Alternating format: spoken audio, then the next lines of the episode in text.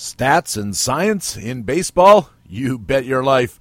We'll talk with Andy Andres, the baseball professor, next on Baseball HQ Radio. Swung on, high fly ball to left center should do it. There's Foster, and the 1976 World's Championship belongs to the Cincinnati Reds. In the ninth inning, the Yankees are out in order as the Reds in this fourth game in sweeping. Billy Martin's New York Yankees do it decisively, four in the ninth inning, and a 7 to 2 final score.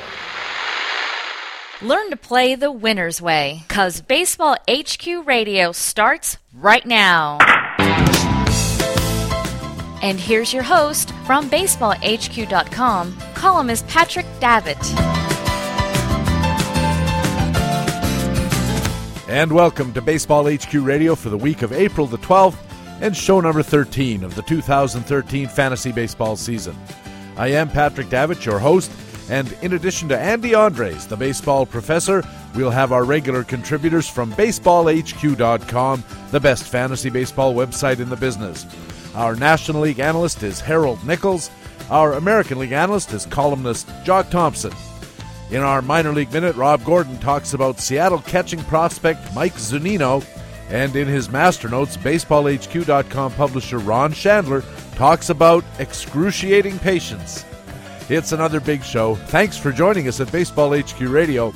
You know, my Tout Wars team was projected for first place, and we're currently dead last. Hey, what do you say? We gotta talk some baseball. I think. Yeah, the Tout War stats provider on Roto.com includes standings projections using a couple of different systems, and by my Baseball HQ stats, I was going to be the number one team. But after the first week, with those sensational implosions by my ace pitchers Cole Hamels and David Price, I was sitting dead last. Excruciating patience indeed.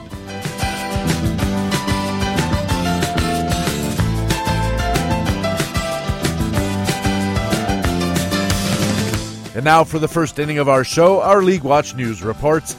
Jock Thompson is on deck with players from the American League, and leading off, it's the National League report and our old friend Harold Nichols.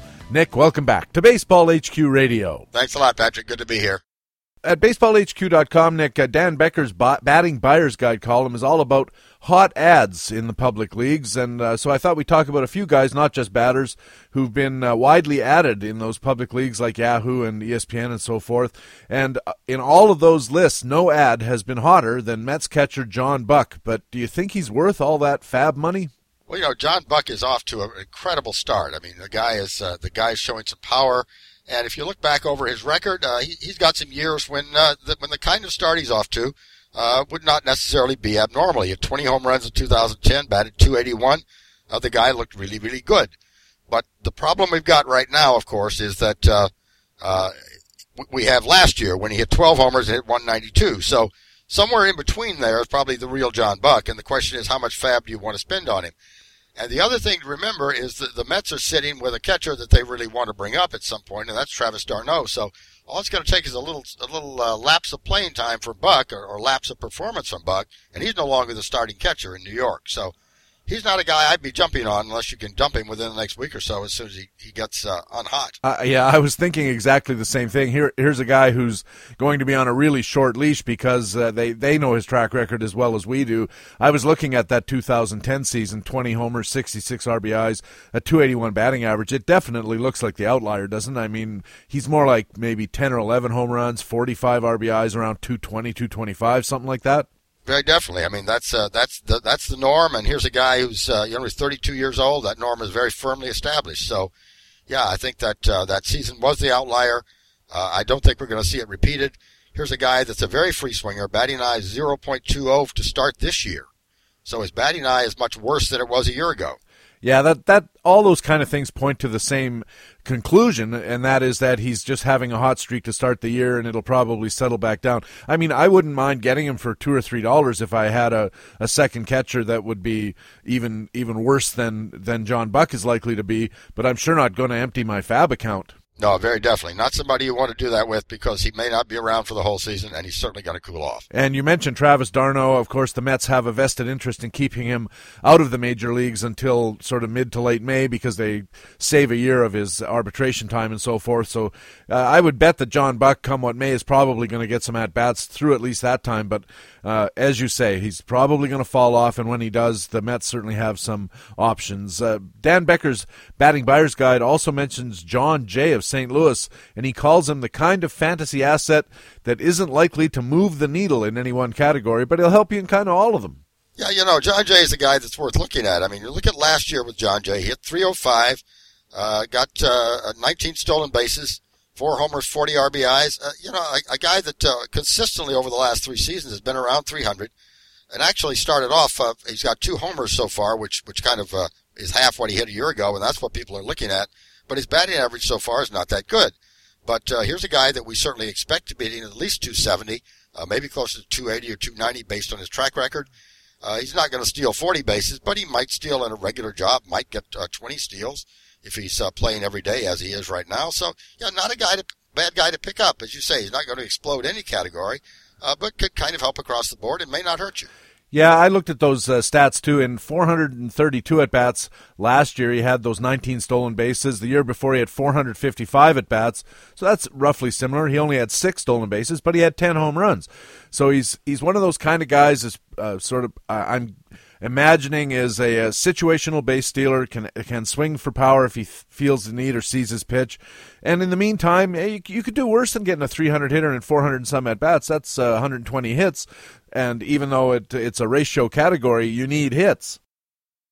Yeah, very definitely. I mean, here's a guy. You know, he's, he's probably a good fourth outfielder. Is what my guess would be in uh, in most kind of uh, NL leagues. But uh, you know, he's he's not a bad guy to have on a bench, and uh, certainly if you're if you're desperate at the number four or number three outfield spot, he'll, he'll be a decent fill in. And could easily be available in a lot of leagues, especially if they're shallow. Uh, staying in St. Louis, but moving on to the pitcher's mound, looks like Jason Motte is out for at least three weeks, is what they're saying, and possibly might need surgery that would end him for the year. Uh, they were talking about reconstructive elbow surgery, and that's no short run solution. Uh, so we have a bit of a closer vacuum in St. Louis uh, based on what we thought going into the year. Into the vacuum has ridden Mitchell Boggs, and I'm wondering, do we climb aboard this particular horse? Well, you know, it depends on how long you want to climb aboard this particular horse. Uh, Mitchell Boggs may be fine for a couple of weeks. He's, uh, uh, if you look at his numbers over the past few seasons, he's showed continuous improvement. Uh, I mean, very steady, uh, steadily getting better from a, uh, a 4.19 ERA in 2009 to 2.21 a year ago. BPV is going up from 21 to 90. So the kind of growth that you like to see in a pitcher, the guy's 29 years old, so he's going through growth years. All of those things look, look very, very, very good. But uh, the question is, how long a leash is he going to have? And, and my guess is not very long. Uh, he's had one blow up already, uh, a, a, very, very bad blow up.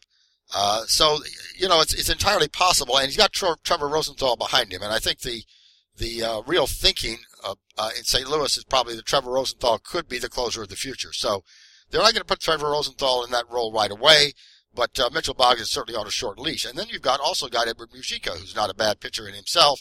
And if neither of those guys can hack it, uh, they've got plenty of backup. So uh, Mitchell Boggs, uh, yeah, for a couple of weeks, may be able to get a few saves, but not a guy I would count on as being the closer for the entire year.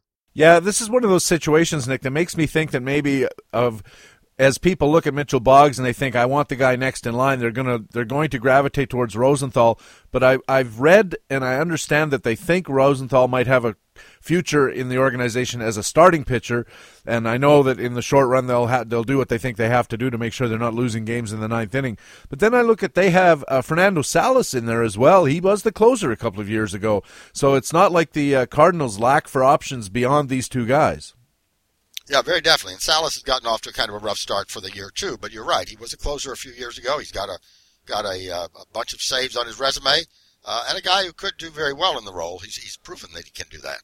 And another closer situation, of course, in Milwaukee. John Axford lost the job, and uh, I got to tell you, a week ago, uh, one of my competitors in Tout Wars offered me a closer because it's going to be a, a, big bidding war on Jim Henderson. Well, I had no intention of bidding on Jim Henderson, and I bet ne- neither would you, and we're going to find out in a second, even after he got the closer role. Do you think I was wrong to say I'm not interested in Jim Henderson? No, I don't think you were wrong at all to say you weren't interested in Jim Henderson for, for a couple of reasons. Uh, Jim Henderson had a good year last year. I mean, Jim Henderson had a 3.52 ERA, a, a 155 BPV, uh, 13 strikeouts per nine innings. I mean, come on, that was that was just incredible. So so he had a good year, but he also uh, struggled in save situations. He only was able to convert half of them. And then you look back at Jim Henderson's minor league record and, and the control ratio that he posted last year in the majors, 3.8 walks per nine innings, matched his best in the minor leagues ever. So, you know, what do you think is going to happen? This is a guy who's had a, a, uh, a record of generally walking uh, five guys or more per nine innings in the minor leagues. At 30 years old, he's likely to revert right back to that. I mean, over the past five seasons, minor league walk rates, 5.8, then 3.8, 5.2, 4.6, 4.1. Uh, all reasons to uh, to hesitate with Jim Henderson. And the other thing to think about is I think they really want Axford back closing. Uh, he's having a rough patch right now. He was rough, and he's done this before. He was uh, had a rough patch at the end of spring training. Right now, he's just plain awful. Uh, but he's likely to get straightened out just as he did last year, and could easily wind up back in the role uh, without without a big problem once he's whatever mechanical issue he's dealing with uh, is taken care of. Well, Tom Kephart at BaseballHQ.com doing news analysis on this situation did point out that John Axford has three straight years where his base performance value is over 100, and over 100 is elite country. I mean, it's not Dennis Eckersley or uh, Mariano Rivera, but it's certainly very, very good. The, the, the base performance value combined strikeout rate, walk rate, and uh, all those other pitcher skills. So, Nick, do you think maybe the play here might be while everybody's dumping Axford to go after Henderson, maybe now the the play is to grab Axford if you have the chance. I think that would be the, the smart play at this point. Uh, the uh, last year's history says that that's uh, that's the smart play. Okay, Nick, thanks very much for helping us out this week. We'll catch up with you again in a week's time. All right, thank you, Patrick. Harold Nichols writes the National League Central Division Outlook for BaseballHQ.com and is our reporter on the National League beat here at Baseball HQ Radio. Now let's move over to the American League and BaseballHQ.com Director of News and Analysis, Jock Thompson. Jock, welcome back to the show. Hi, PD. How you doing this week? Well, I've been better. We've got water pouring through the ceiling of my house, so we're going to be dealing with insurance for a while. So it's a pleasure to talk about fantasy baseball for a while. And let's start in your backyard, the Los Angeles Angels of Anaheim. Some bad news, two pieces of bad news, actually. Let's start with probably the worst of the two.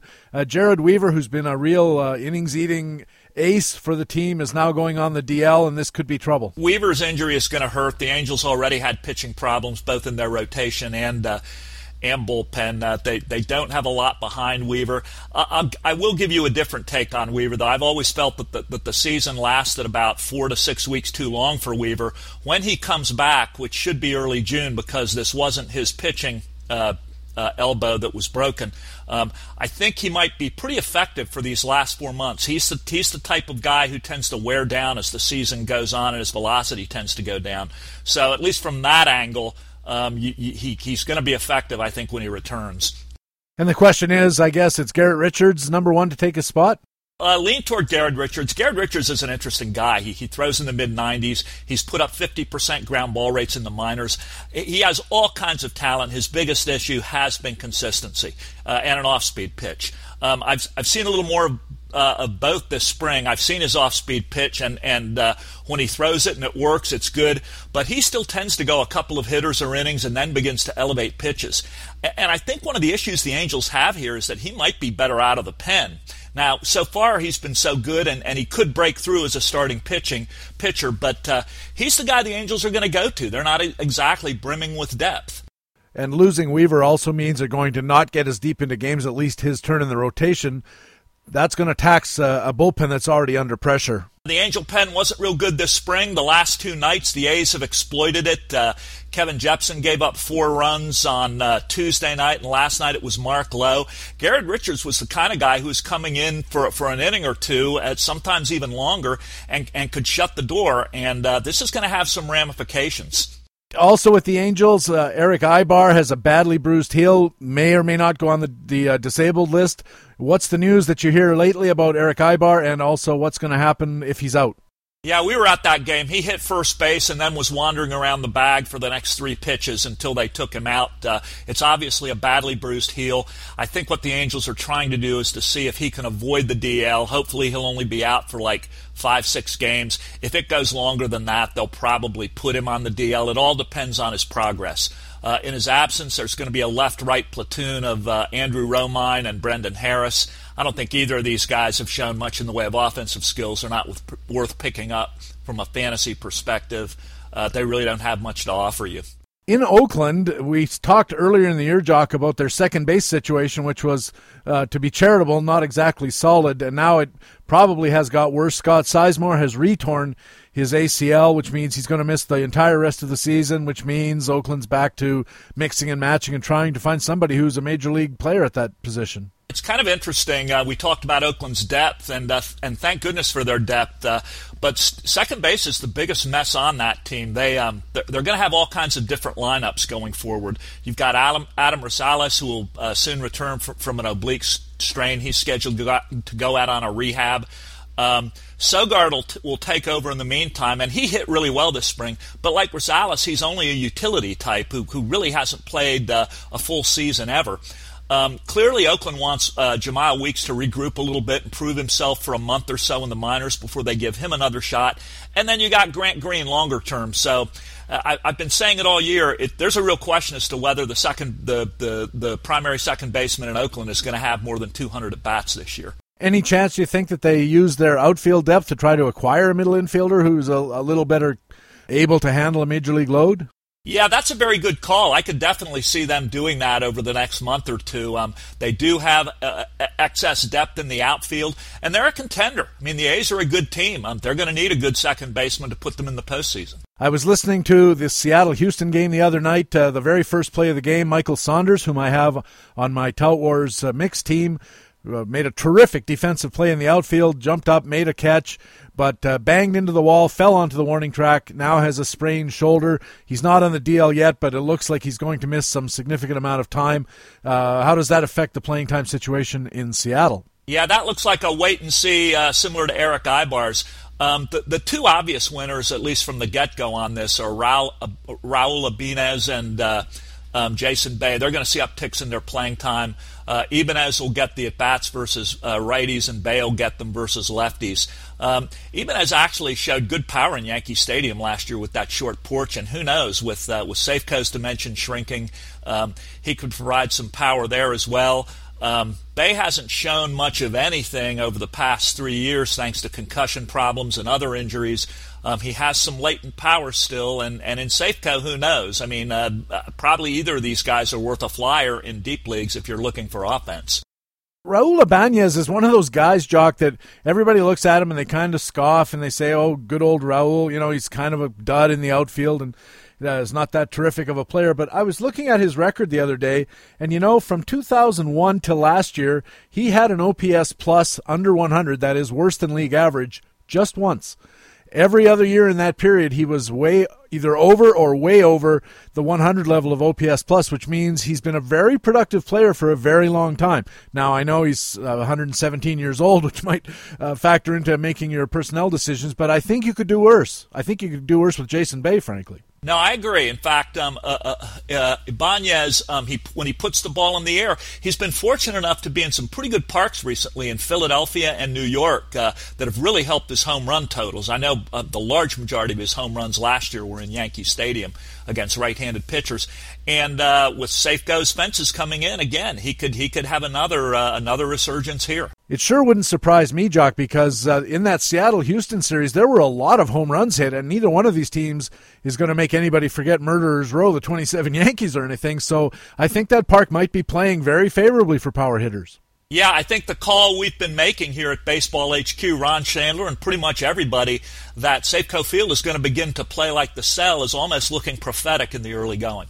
We have a bunch of columns at Baseball HQ this week that look at pitching situations, facts and flukes, and also buyer's guides. Let's start with Dave Adler, who talked on Wednesday in the Fact and Flukes column about Brett Myers, who a lot of people looked at in Cleveland this year and said, hmm, maybe not, maybe not a bad pick. Turns out, maybe a bad pick. well, after 10 innings, he, he was anyway, if he's on your active roster, because his first two starts Um, he's got a 12.19 ERA, and there's a lot of owners running away from Brett Myers. Um, on the and and his his dom has been tra- trending in the wrong direction the, over the past three years. But looking at the at the overall picture here, his control and command and ground ball rate are all doing really well trend wise, and it, and it suggests that Myers really still knows how to pitch. Progressive Field is a pretty good park for this. Um, Myers pitched really well in relief at the cell for about 35 innings in 2012. You know, he avoided the, the home run ball and he put up a 312 ERA.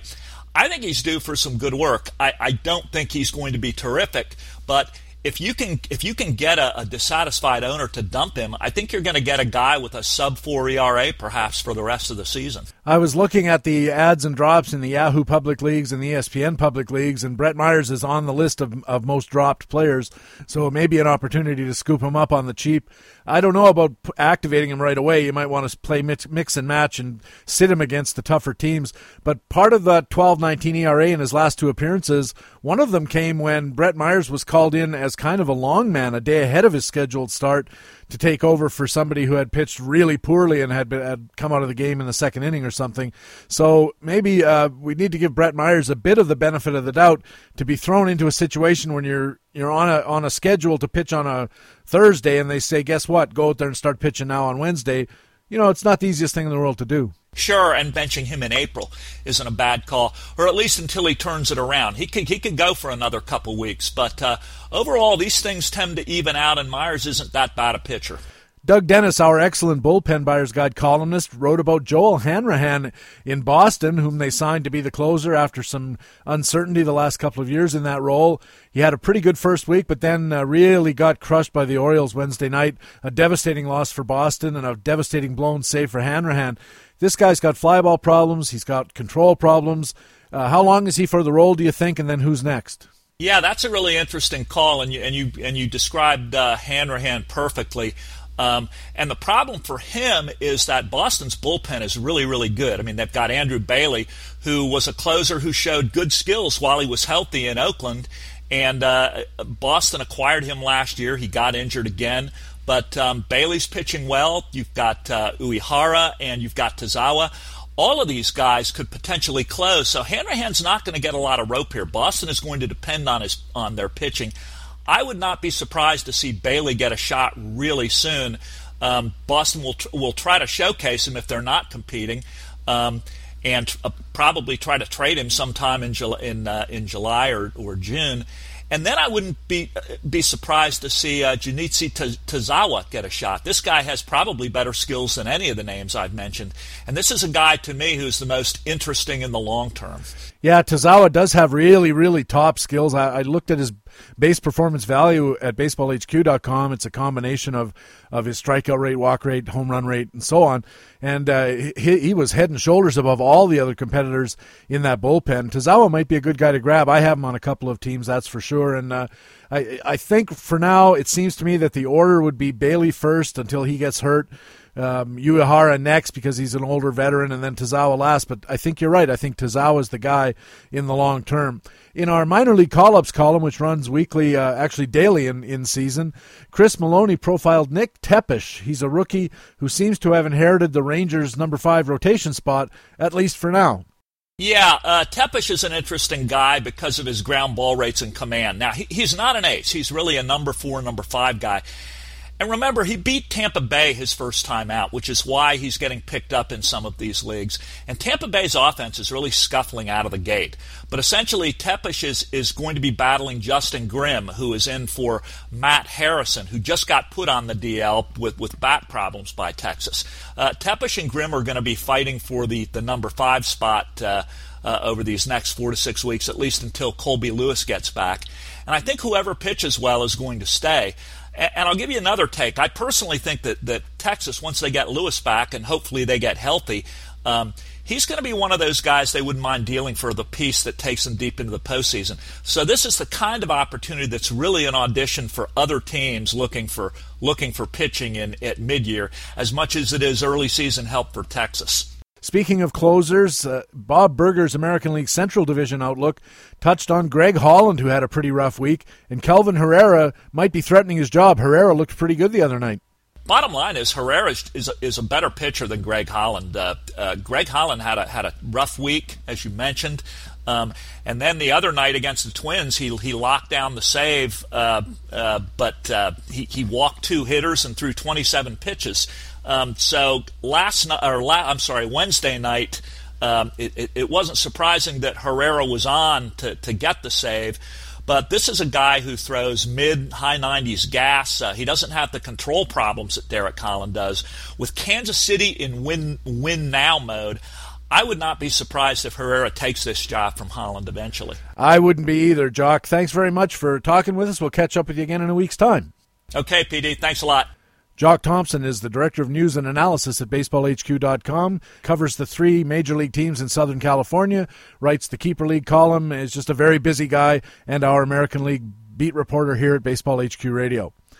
Our feature interview with Andy Andres of baseballhq.com and Tufts University is next. You're listening to Baseball HQ Radio.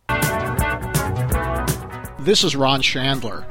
As a listener to this Baseball HQ Radio podcast, you enjoy getting the winner's edge from BaseballHQ.com's information and insight. But the podcast is just the surface. Now I invite you to dive into BaseballHQ.com and to get the complete range of upgraded news, analysis, strategy, and tools for fantasy success. With your subscription, you'll get the latest on probable pitchers, daily matchups, and depth charts the latest gaming strategies, extensive minor league scouting, up to the minute player skills analysis, online tools you can tailor to your league, and our unsurpassed fantasy baseball research. Joining the BaseballHQ.com community also includes our subscriber forums, sharing the wisdom of thousands of other serious fantasy players and without the name calling.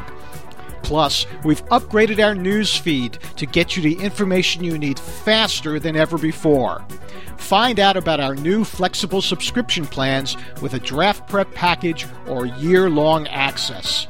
Come dive into baseballhq.com today.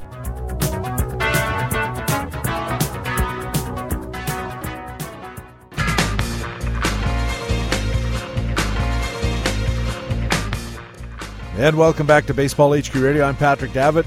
Pleasure now to be joined by Andy Andres, a past guest on the show, a veteran writer and analyst at baseballhq.com, and a university professor who teaches baseball analysis and sabermetrics at Tufts University in Boston. He also teaches biology and physics at Boston University. And we're going to talk about a, a role he has at MIT teaching baseball as a vehicle for science. It's very interesting stuff. Andy, welcome back to the show. Oh, thank you, Patrick. Good to be back. Uh, before we start talking about uh, your academic uh, creds, did you enter any drafts this year? Yeah, I'm in uh, four leagues this year. Uh, two are Ottoneu leagues. It's this new format from uh, Fangraphs. one is with my course at Tufts, and another is a, a, league that a couple HQ riders and I are part of. Um, it's called the Fangraphs Experts League. I also did Roto 500 uh, this year. Oh, yeah. I'm, uh, believe it or not, I don't know if you know this, but I'm the defending champ of the New York League. I did not. So I have to join that and keep keep trying to win that one again. And then, of course, I have my home league with all uh, all my buddies. And the uh, Roto 500, there was a fairly significant set of rules changes. Has that complicated matters for your title defense? Yes, because they changed the rules uh, on on me because I I, I basically was hard on the waiver wire, so now they got rid of the waiver wire uh, backdoor that I used. I pushed hard on waiver moves to uh, improve my team last year, and uh, they closed that door on me.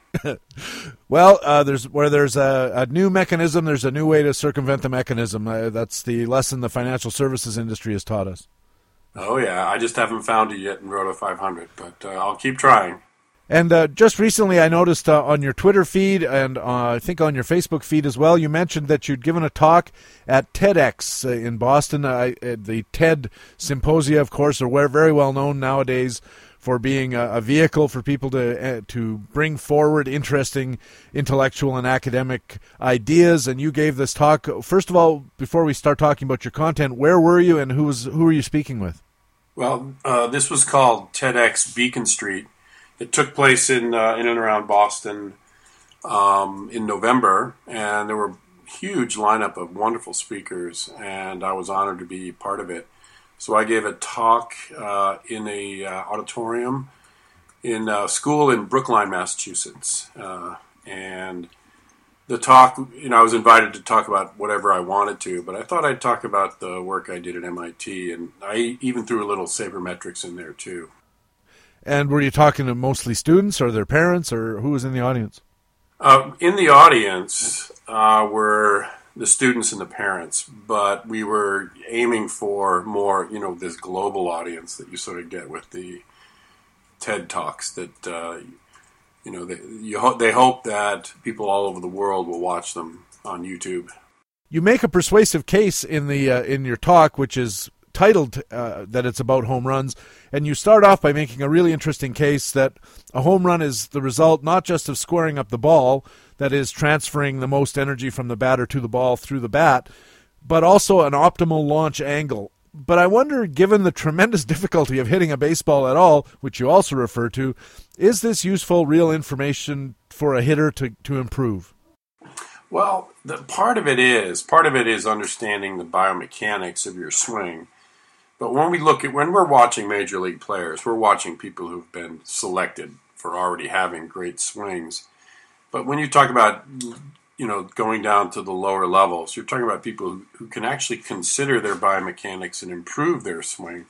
So across the whole spectrum of baseball players, I think there is room for improvement on your swing based on the biomechanics, the physics of the swing, and the physics actually of considering the bat ball impact some people say that you should think about a certain you know through the strike zone through the hitting zone you should have a certain sort of tilt to your bat. It shouldn't be just a tabletop you know horizontal swing. There should be a slight tilt to improve the batted ball distance.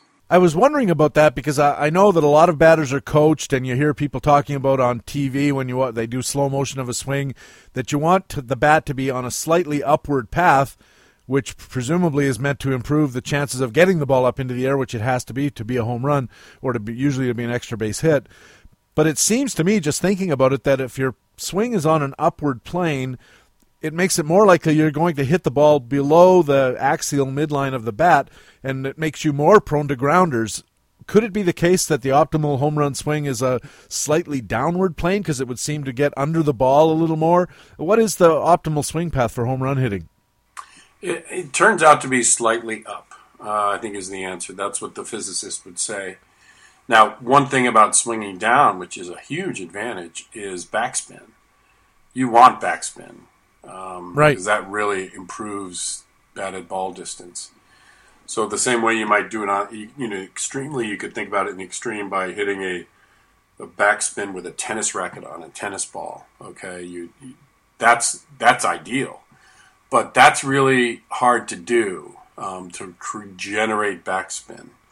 So it's not, you know, you're not trying to have a huge uppercut. You're not trying to do much here, but on the the on the on the the scale of it, if you're slightly above horizontal at your swing, it actually improves batted ball distance. The other part of it, uh, getting back to what I was wondering about you know, if we have mentioned Bernoulli and Newton to Babe Ruth or Manny Ramirez, they might have thought we were talking about two infielders for the Pirates.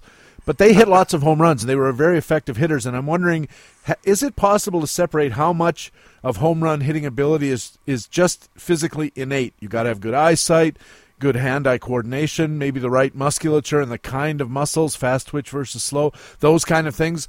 I guess what I'm asking is how much is a great home run hitter born and not made? Uh, they're, they are absolutely mostly born. There's no doubt about it.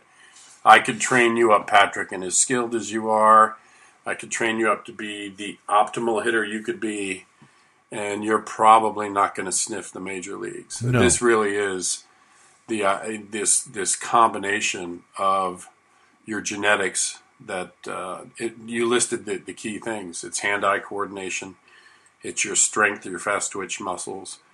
It's your sort of overall athleticism. All those things are real the, the important bits of being a great hitter. At the same time, you could you could think about the biomechanics and improve, and that's what we're talking about. We're talking about anybody getting the maximum out of their own batting swing. And that that's where great hitters can be made, at least in part. Yes, in part. I mean, obviously, uh, if you if you watch baseball at the lower levels, you see guys who are better than others. Now, some of them are well trained, but some of them are just beastly baseball players, and they they're they're great for uh, no fault of their training. They're great because they were made that way.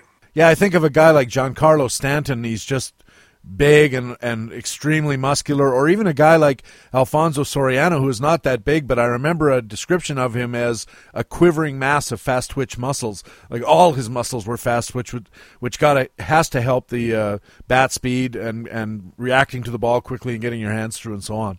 Sure, sure. All, you know, the, you you you you identified the key things: fast twitch muscle. You know, you have to. The key factor you really want to hit the ball hard is bat speed. You've got to generate bat speed, and that can be, you know, training, but it also can be just your your fast twitch muscle percentage uh, to to help do that. You're listening to Baseball HQ Radio. Patrick Davitt with Andy Andres, uh, baseballhq.com, as well as uh, Tufts University and MIT. And Andy, you admit partway through your talk that the big idea in using physics, math, and biology to teach baseball is really kind of a backdoor plan to use baseball to teach physics, math, and biology. Uh, you're doing this at MIT. The program is called The Science of Baseball. And I wonder, how did that come about? How does it work? And how well is it working? Well, the idea there is that we want to teach these young men uh, more biology, more physics, and more mathematics, but we use it through their just intrinsic interest in baseball. So we kind of make it seem like, oh, it's sort of, we call it science of baseball, we'll be playing baseball, but fundamentally the goal of this whole program is to reinvigorate young men and their interest in scholarship, their interest in, in performing well in school. And so we try to make it fun. We try to make the physics and the biology and the mathematics applicable to stuff they really care about, the stuff they care about uh, being being baseball. And is it applied in the sense that that there's coaches on the field who say you need to do this this way to improve your performance, and there's a, a physics or there's a, a bio a bioskeletal impetus to, to learn to do this this way? Exactly. Uh, we one of the vignettes that I tell is that uh, I've done lots of coaching in lots of different places for different ages, and only on the MIT, you know, science of baseball fields where we play, do I really get away with saying, "Remember, moment of inertia." That's why we choose that bat. That's why we keep our hands in, and it actually people on the field get it um, because that's what we're teaching them. We're teaching them those kinds of uh, pieces to their swing. So uh, you know, as a coach at MIT, I've yelled moment of inertia, moment of inertia, and my players get it. If I did that on a normal baseball field, I think uh, people would look at me like uh, I was talking something very strange, something very different. It would make a heck of a heck of a cheerleading cheer. Moment of inertia. I like that. uh, uh, Mesopotamia and Persia. Remember your moment of inertia. Or something Very good. Go team. That's good, Patrick. But you, you, you, have to expect that that would be an MIT team, and you know, yes. per, perhaps not Georgia, University of Georgia, uh, which is I don't mean to upset anybody who went to the University of Georgia. I'm sure it's a fine school, and probably they all learned about math, and that's great. Uh, you could probably do it at Georgia Tech because there are a bunch of engineers there. So that's right, and I knew a guy from Georgia Tech, and he was a very brilliant guy. Uh, you know, uh, you're you're mentioning your vignette about uh, using these principles or these concepts to teach sports performance reminds me uh, a year or so ago I was walking by the tennis court near my neighborhood and there was a dad out there and his son and the son was about eight years old and they were practicing with lacrosse sticks which is very big in the part of Canada where I live. Uh, they play indoor lacrosse like on a hockey rink with no ice and he was teaching the boy that when you want to th- when you want to shoot the ball hard, you have to bring your hands close together, and when you want to retain control, you want your your bottom hand up near the the uh, the net of the lacrosse stick, and he and he was explaining it by using principles of leverage. He said, you know, your the second hand is the fulcrum of a lever, you know, and, and the kid got it. Good. You know, the kid understood right away. So you can use these. Uh, these techniques, and uh, you conclude your presentation by arguing that this technique is not restricted to baseball. You can use any sport to motivate kids to learn about math, physics, biology, statistics, all these kind of things. Yeah, I think that that is a universal truth. Is that to think about uh, children and their desire to learn more, maybe we need to tap more into their intrinsic interest in sport or something. Maybe it's ballet, or maybe it's dancing, or maybe it's some other thing. But whatever the intrinsic interest is, maybe we can sort of you know take that as the foundation and say, well, let's learn the biology of that and the physics of that and everything else associated with that. And then we might create a set of young scholars who really get excited about learning and keep pushing this whole idea of achievement and you know doing well in school. And uh, perhaps becoming better baseball players at the same time which is a win-win for them as well. Exactly exactly most importantly for our baseball hq radio audience can you foresee any applications of these kind of uh, especially the biomechanical theories for fantasy baseball purposes, for player projection purposes? Does it happen now, or is it ever going to happen in some way? The only thing I would say is that maybe there's a way to eventually translate real biomechanics of somebody into real injury prediction and real injury sort of uh, maintenance. And if that's the case, if that can really be built into the fantasy projections, then sure. I mean, we, we do use DL days and injuries already in many projection systems, like uh, certainly at HQ, it, it, it's part of it. But um, you know, if you can really bridge the gap a bit more between biomechanics and injuries with some more uh, reliability, yeah, sure, I think it could be part of projection systems. And what about if we get more access to um, sort of real time or slow motion, ultra slow motion views of batter bat trajectory through the swing plane. Is that going to reveal a, a, nascent or potential home run hitter who's maybe not quite there yet, maybe not quite big enough yet, but he's got the, the the core skill of power hitting his bat speed and bat angle if you want home runs and extra base hits? Are we within sight of being able to look at a guy at double A and say, man, this guy's got exactly the swing plane and bat speed that he needs to accomplish this? You, yeah, that's another thing you could do if you could get the high speed video. But player development in major league in major league baseball, uh, major league teams, they look at stuff like this already. They're doing a little bit of biomechanics, but bottom line, you know, they're trying to get people to hit better and throw better, and that's what player development is all about.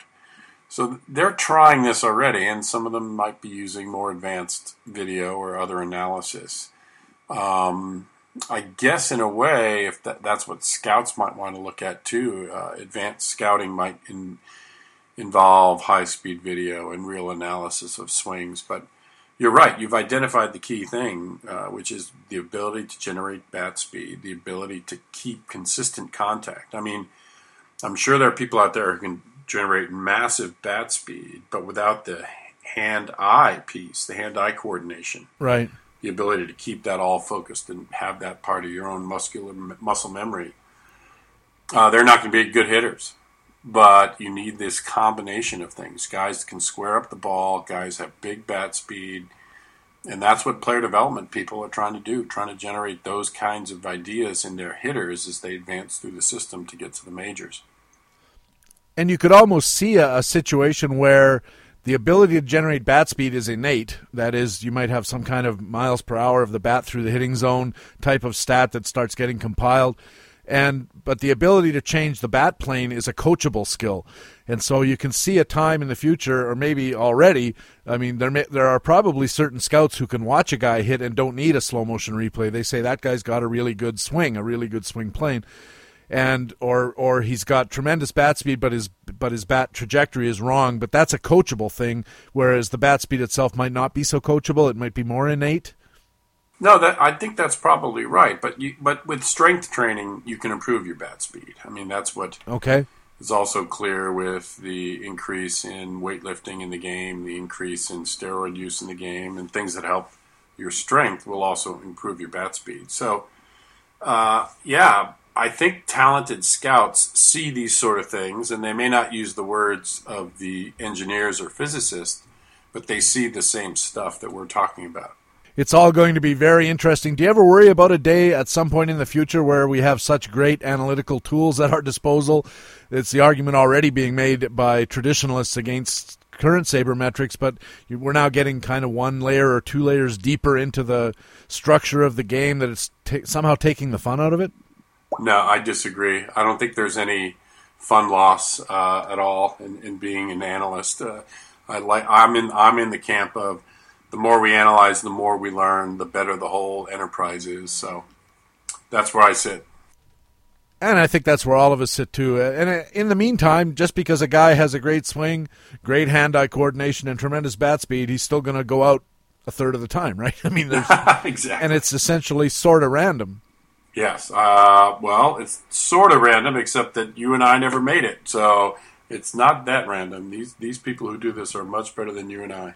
I un- yeah, I understand that. I'm saying once they're there, that you know, if you got a whole bunch of 300 hitters, you still can't say he went out the last two times, therefore he's guaranteed to hit this oh, time. Yes, that that's the yes, the randomness, the the the, the any the any new event piece is uh, interesting too. Every new event is a new is a new is a new attempt at the batter hitting the ball harder or the pitcher getting the batter out. It, it, that's what makes the game fascinating. That whole uh, idea about uh, probabilities and outcomes, I think that's a really interesting piece for fantasy players to understand.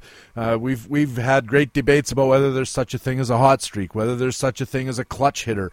All of these kind of things have gone on, and, and maybe uh, there's an opportunity to do some learning there as well. Well, uh, anybody who's on their uh, trajectory of learning more, uh, I support, it. uh, you know, I think that's very cool. So uh, let's all learn a lot more about everything: hot streaks, clutch, etc. Baseball HQ Radio, Patrick Davitt with Andy Andres. And uh, Andy, I always ask our expert featured guest to give us some picks and pans for the show. And uh, now that the season has started, I'm wondering if you're have identified any players you're keeping an eye on who might not be big names right now but might contribute later in the season? Uh, how about an American League hitter you have your eye on as a possible later ad? Later, I'd later add, uh, very soon add, I'd, I'd get look at Mike Zunino. He has this track record of being a fabulous power hitter every level. Everybody talks about his ability to be uh, a major league catcher and run a bullpen. I mean, run run the pitching staff just fine he started off real hot. He's got four home runs in the first week or so in the minor leagues. I think he's going to pressure himself into that lineup fairly soon. Do you have any concerns over the truism that pitch, uh, catchers take longer to really come to full uh, offensive fruition because of the defensive demands? Not in this case, because he's catching the whole time. Uh, he's not been DHing in the minor leagues. In spring training, he was catching spring training, he hit a bunch of home runs. He's already started hitting a bunch of home runs in a very short time this year. And I think he, he's just demonstrating the skill. He's a legit hitter who is a great catcher, and he's done this all levels. So get Zunino and get Zunino quickly would be my advice. And it's not like he's blocked by uh, Johnny Bench or anything like that with Jesus Montero back of the plate up there. Uh, Exactly. How about a National League hitter? I don't know. Will Venable has started hot, and he's probably, you know, people probably looked at him and said, oh, maybe a platoon guy, maybe a guy who's never going to show much. But there's not a whole lot going on in the San Diego outfield. Excuse me. And he just, uh, you know, I think he just hit a home run off a lefty, so the splits might not be a problem. I like Will Venable, and I triple like him because he's uh, he's a Princeton guy, so he's a smart guy. We we always support the smart guys in uh, Major League Baseball. And there are more of them than people realize. I think. How about an American League pitcher? Guys pitched uh, well so far in the minors, who might force his way into the rotation real soon. Is Chris Archer had a good stint last year with the Rays. I think uh, there's some potentially dicey uh, front uh, front of the rotation guys at Tampa. So I think uh, he might be up soon. And of course, his stock must have risen with the news that Jeff Niemann's going to be out for the year. And uh, now the guy in front of him is Roberto Hernandez, who used to be Fausto Carmona, who was never that great. I agree. So that's why Archer might force his way. And he's, I think he's had uh, more than a strikeout per inning in his two minor league stints. And uh, hardly walked anybody. Six to one, I think, ratio, command ratio. So uh, uh, think about Archer sooner rather than later for uh, for picking up in your, him in your leagues. And how about a National League pitcher? Well, I'm gonna I'm gonna suggest uh, Rosenthal for the Cardinals.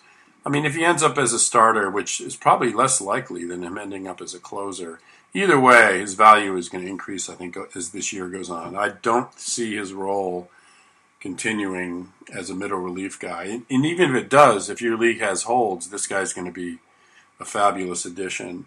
Uh, I don't know how widely he's been taken, but given the injuries and the shakiness of their bullpen, he has a chance to establish himself, like all these guys establish themselves year to year, as a real closer. He's certainly got the he's got the, the skill set to be a closer. He's got the the the uh, the pitches and the uh, to really be fabulous fabulous in the role. He just doesn't have the opportunity yet. Can you tell our listeners where, first where can they see your TEDx talk? Well, if you Google uh, Andres A N D R E S and then TEDx. And uh, I think if you do Andres, TEDx, and baseball, Google will put you right at uh, my uh, the YouTube for my talk. Are there any other resources you can recommend? I'm thinking especially for teachers or for people interested in in this work that you're doing, combining baseball and science education. Yes, well, SABR, the Society for American Baseball Research, has just formed an educational resources committee that I'm the chairman of.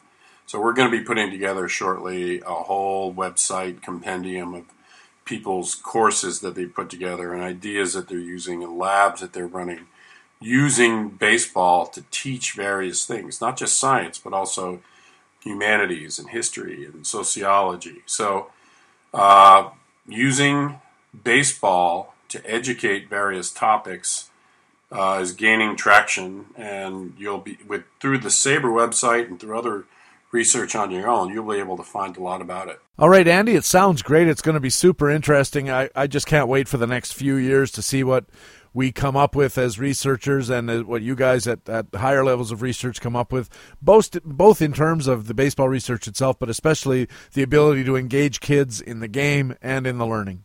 Thanks. Well, I agree, Patrick. It should be fun. And we'll catch up with you again during the year, I hope. I hope so too, Patrick. I always enjoy uh, enjoy being part of Baseball HQ Radio.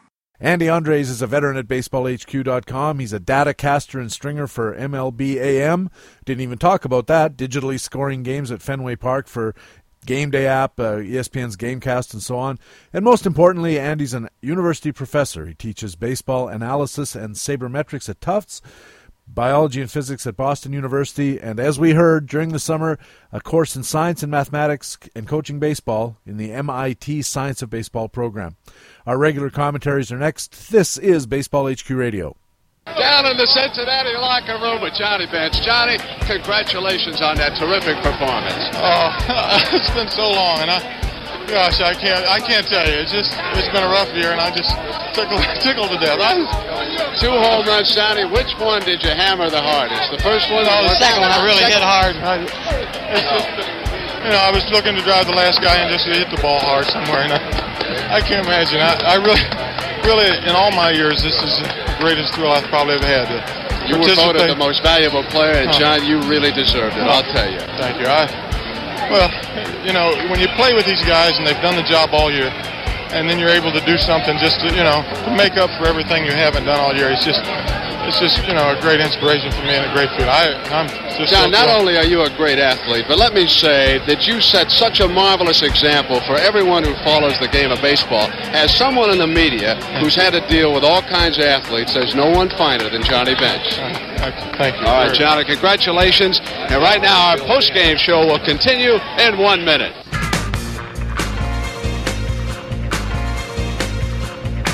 I guess fawning interviews aren't exactly a modern day phenomenon. Welcome back to Baseball HQ Radio. I'm Patrick Davitt. Time now for our regular weekly commentaries. We have BaseballHQ.com publisher Ron Shandler on deck with his master notes and leading off the Minor League Minute. BaseballHQ.com minor league expert Rob Gordon telling us about Seattle catcher prospect Mike Zunino. The Seattle Mariners' Mike Zunino has quickly become one of the best catching prospects in baseball.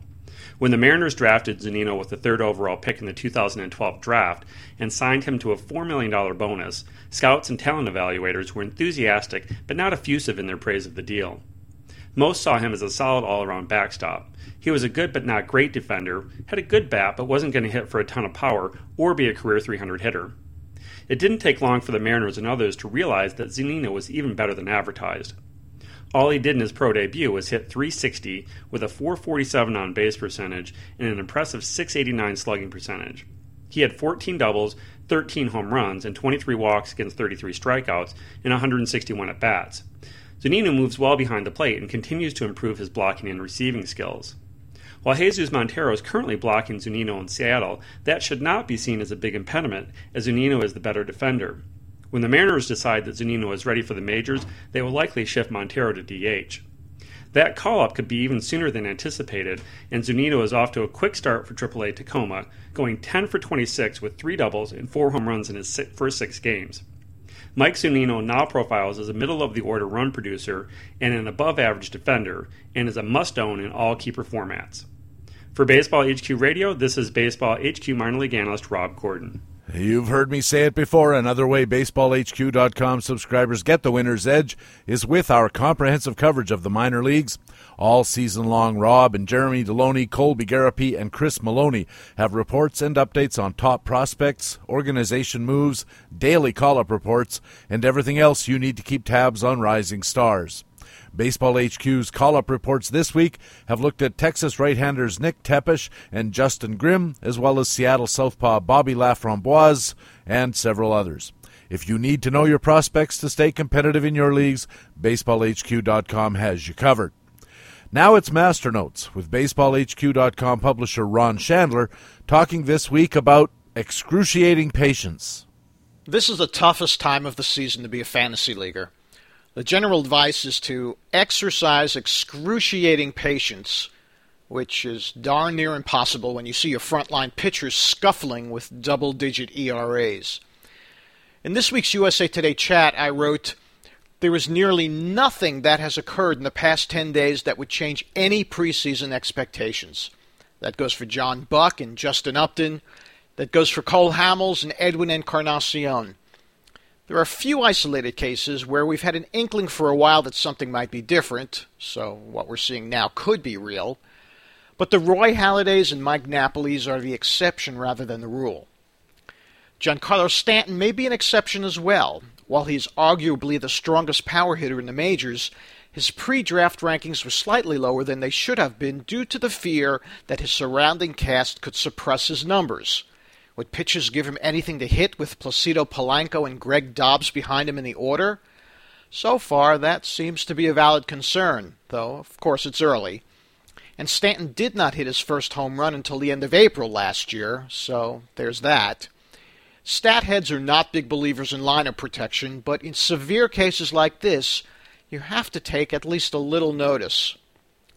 Still, for the questions about whether the early surgers and strugglers are for real, the general rule of thumb is this. If you had asked the same question on opening day, what would your answer have been? Then go with that.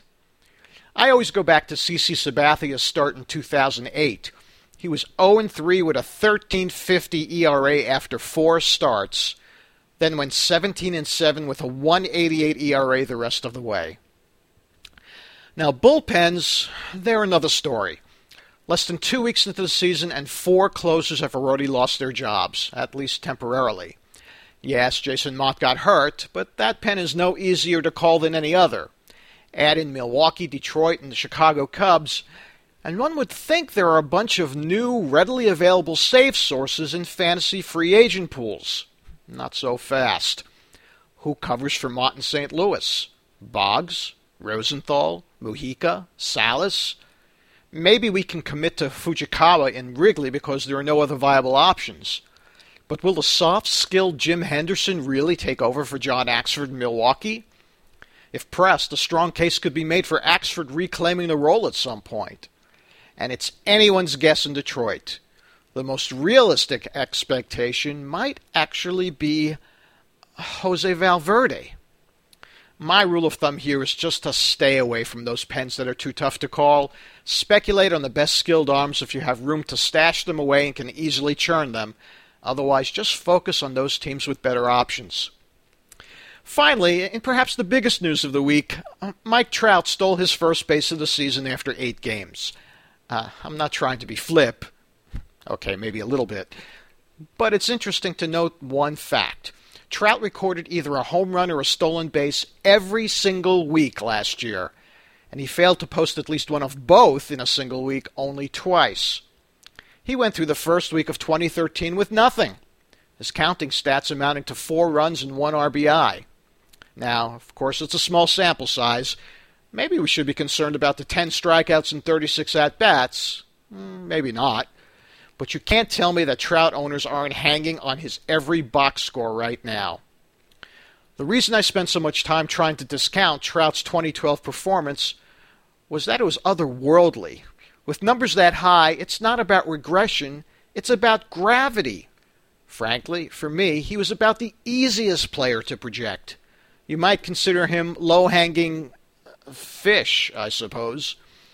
Of course, I'm not going to gloat after eight games, but Trout's early numbers are just a reminder that every season begins as a blank slate. We'll see what the fates have in store for the next 25 weeks. For Baseball HQ Radio, this is Ron Shandler. Ron Shandler's Fanalytics column appears every Friday on BaseballHQ.com. This week, Ron writes about his 10 day predictions, an interesting topic following on with this week's Master Notes. Ron also has a weekly chat every Wednesday morning at 11 o'clock Eastern at usatoday.com, and he discusses his columns and other topics in the subscriber forums at baseballhq.com. You can get Ron's master notes delivered to your inbox every Friday with the free Fantasy Friday e newsletter. Just go to baseballhq.com and sign up. Of course, Ron also has his master notes here at Baseball HQ Radio every week. And that's Baseball HQ Radio for the week of April the 12th. Thanks very much for taking the time to download and listen to show number 13 of the 2013 fantasy baseball season. I also want to thank our guests today, starting with Andy Andres, the baseball professor. Always fun talking with Andy. I also want to thank our regular guests from BaseballHQ.com, the best fantasy baseball website in the business. Our League Watch news analysts were Harold Nichols and Jock Thompson. Our minor league analyst was Rob Gordon, and our Master Notes commentator, BaseballHQ.com publisher Ron Shandler. Be sure to check out BaseballHQ.com now and in the coming days for these features. Rick Wilton, Dr. HQ, has his Anatomy 101 on shoulder capsule injuries. Very important to know those to manage your pitching staff. Glenn Lowy has his latest installment of Chasing the NFBC. Ray Murphy's speculator column back tests some starting pitcher meltdowns. Plus, we have all our regular features on playing time, buyer's guides, division outlooks, pitcher matchups, and much more. I'm Patrick Davitt. I have a research article about platoon advantages for hitters on the site now, and I hope to see you on the BaseballHQ.com subscriber forums. Remember, you can check out Baseball HQ on Facebook and on our Twitter feed at BaseballHQ. My own Twitter feed at Patrick Davitt. If you want to sign up and follow me, I'd love to have you. And remember to please tell your friends about Baseball HQ Radio and take a second to go to iTunes and rate our show. Thanks again for listening. We'll be back again next week with Fantasy Baseball's Zen Master, Lawr Michaels, on another edition of the podcast with Fantasy Baseball Intelligence for Winners. It is Baseball HQ Radio. So long.